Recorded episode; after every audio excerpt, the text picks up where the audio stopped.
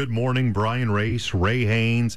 A special day here all morning long. Uh, Ray came in just after 7 o'clock on Coffee with Corey, uh, doing some phenomenal teaching to prepare us for these days of awe, this most holy of days, Yom Kippur, and we've we've reached the pinnacle. We've come. Yeah. We're here.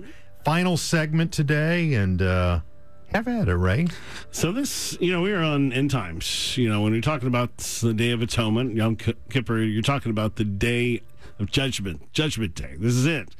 There's nothing uh, more should be more concerning in our in our world than the fact that one day every thought, word, and deed of our life will be judged. Our eternity. You know, this time we have on earth is just such a short time. Sometimes it feels so long. And reality is one of the things of this last few years of funerals and saying goodbye to people that we love and treasure. You do realize that there is an ending, and the ending you want is to be in the arms of Jesus, where you want confidence at his judgment. And that's what I'd love to help you with. That's the point of coming for these feasts and to tell you and help you understand from the perspective of, of the Word of God what it is and, and, and why we do what we do and why we live the way we live. So, this final break, it's called HaKippurim, a day like Purim and end times prophecy. The scroll of Esther is a foreshadowing of the great end times spiritual war and the final victory that Jesus brings.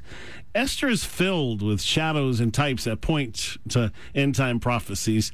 And we'll teach on that uh, coming up in February. But uh, Haman perfectly symbolizes the Antichrist. The closest word in biblical Hebrew for Antichrist is sor, which is translated as enemy. Haman is referred to as Sor four times. Just like Haman tried to annihilate the Jews of Persia, the Antichrist will try to kill every Jew and Christian. Just as Haman wasn't satisfied to only punish Mordecai, but united all 127 nations of Persia in his evil plot, so the Antichrist will unite the nations to attack the people and the nation of Israel. Esther, who prayed and trusted God with her life, is the interceding church. This is who we are to be. Mordecai, who's the first person called Jewish, would represent Jews who have discovered Yeshua, Jesus, as their Messiah. And then we come to Purim, is the holiest day. And this is where you start to put all the pieces together. Esther chapter 9 sums up Purim as two days on which they would celebrate in every generation, by every family, in every province, in every city, as if they were relieved of their enemies all over again. And their lives were transformed from sorrow to joy and from mourning to festivity. There should be feasting, rejoicing, sending food portions one to another, and giving gifts to the poor. Purim was such a big deal that those two days in the month of Adar, the first beginning of the year, are compared to the holiest day of the Jewish year, Yom Kippur, the Day of Atonement. The plural form of the word is Yom Kippurim, which means a day like Purim. So we say Yom Kippur all the time, but the the true, if you break it down in Hebrew, it's plural. It's not the Day of Atonement; it's the Day of Atonements. One day, but atonements. Keep in mind that Yom Kippur is the one day each year when the high priest could enter the Holy of Holies. He'd go through the veil or curtain, separated the holiest of places from the rest of the temple. The veil represents the separation between God and man due to man's sin, and that veil represented Jesus. So when he died on the cross for sin, which separated us from God, the veil, his body, was torn. The high priest would be covered in blood from making the sacrifice then he went into the Holy of Holies to pour blood on the mercy seat, the kapparet, to purge, atone, and relates back to the word kippur, of course. But wait, there are probably no two more opposite days in the Jewish calendar than Purim and Yom Kippur. On Yom Kippur, if you watch the uh, news tonight, they'll show you. Uh, in fact, uh, the picture that's on on our Facebook that's announcing what we're doing today. It is a picture of Yom Kippur in at the Wailing Wall in, in years past. They dress all in white. Normally, you see them in black.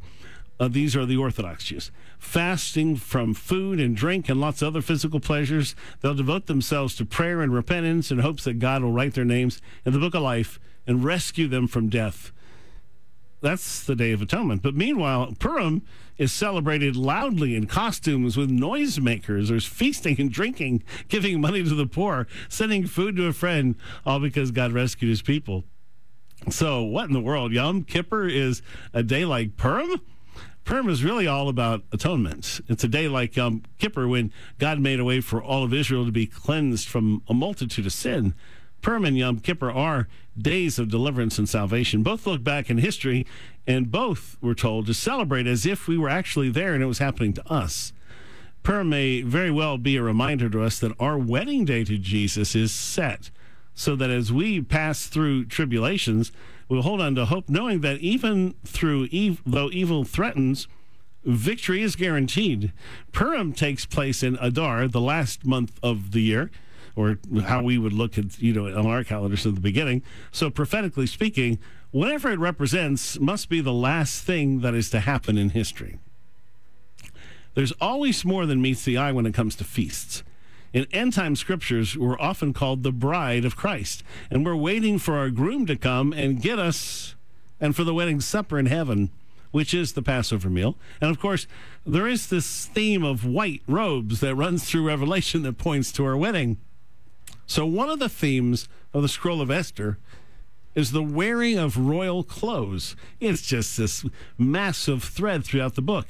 Esther wears them to go before the king, is described as being arrayed in beauty.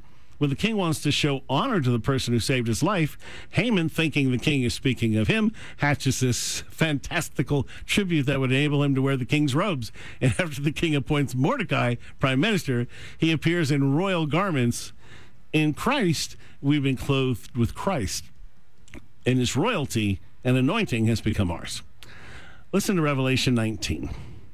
Let us rejoice and be glad and give him glory, for the wedding of the Lamb has come, and his bride has made herself ready. Fine linen, bright and clean, was given her to wear. Then the angel said to me, Write this Blessed are those who are invited to the wedding supper of the Lamb. And he added, These are the true words of God. I saw heaven standing open, and there before me was a white horse whose rider is called Faithful and True. With justice, he judges and wages war. The armies of heaven were following him, riding on white horses and dressed in fine linen, white and clean. Coming out of his mouth is a sharp sword with which to strike down the nations. He will rule them with an iron scepter. He treads the winepress of the fury of the wrath of God Almighty. And you'll see later that he's covered from head to toe with blood to tread out the winepress alone. All of these images are to remind you that for us as the church, this day of atonement, this day of judgment, is to be that day when we, with Jesus, come and bring forth judgment onto the earth. And there is a new heavens and a new earth, and we are to marry him in the mm-hmm. white that we wear. is our wedding robes. Our wedding, not gowns, but robes for, for us men. But the imagery and the pictures and all is just beautiful and it's exciting. But you just have to get past the fact that it is the day of atonement. You have to be brought at one with God, and that requires the blood of Jesus. That requires your repentance. That requires your surrender. And all of this, you know, this evening, tonight, and tomorrow, when you fast and when you stop, it's all to be a picture that you cannot save yourself. Now, one thing you can do will save you. And so uh, let's just pray for a moment and then we'll uh, wrap up what we're going to do. Uh, Father, Jehovah, we uh, just come with great joy, thanking that we can look from the beginning of time where you were slain from the foundation of the world, and we can look to the end where we see your judgment on all mankind, on every word, thought, and deed. And we can see that you have been in the midst all the time. And you have invited us to partake. You've given us these feasts. You've come and put on flesh and died for us.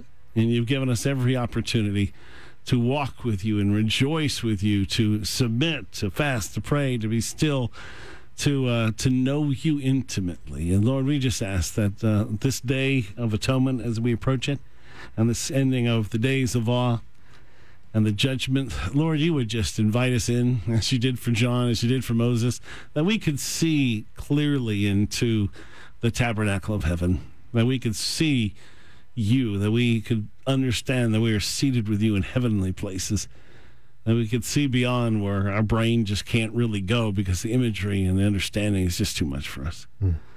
But Lord, you can do those things. You are a miracle working God. So, Lord, would you just open things up for us?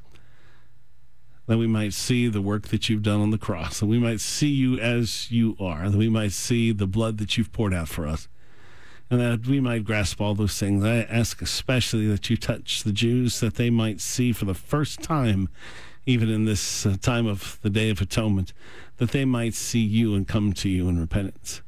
Lord, uh, Yeshua, Jesus, would you reveal yourself to your people, that their eyes might be open as they uh, fast and pray, that they might for the first time discover you, and that you might save them to the uttermost. We thank you for this day. We thank you for this uh, teaching.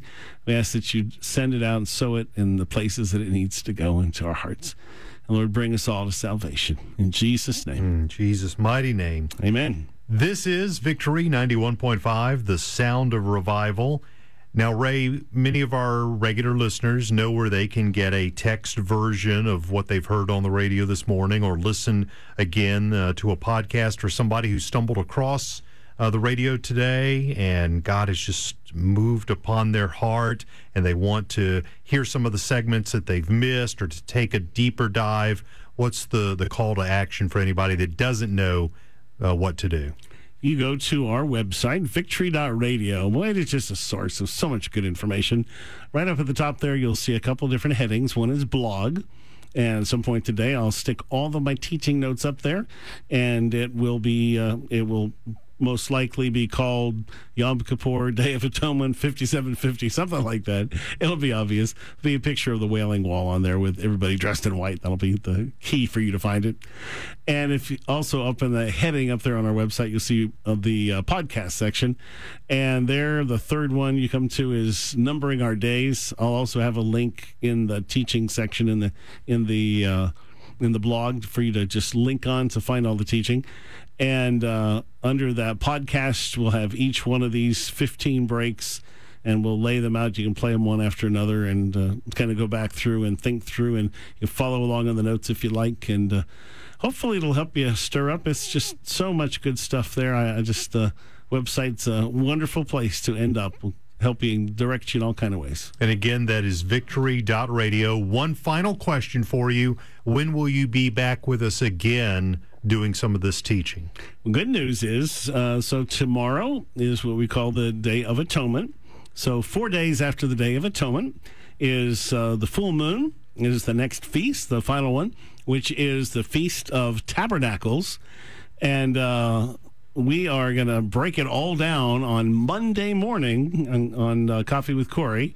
And then the Tabernacles goes on for eight days. So it's a really exciting feast. It's the just an amazing picture of, uh, of course, we just talked about judgment, right? So, and then I gave you that beautiful picture of uh, us white and all the judgment, but that's the picture of after that. What happens when we reign with Jesus, uh, with Yeshua for, for eternity? That's that picture we get. So we'll uh, run that all for you on Monday morning. Good stuff as always. Thank you, folks, for listening today. Thank you, Ray, for the teaching, and keep it right where you've got it. Victory 91.5.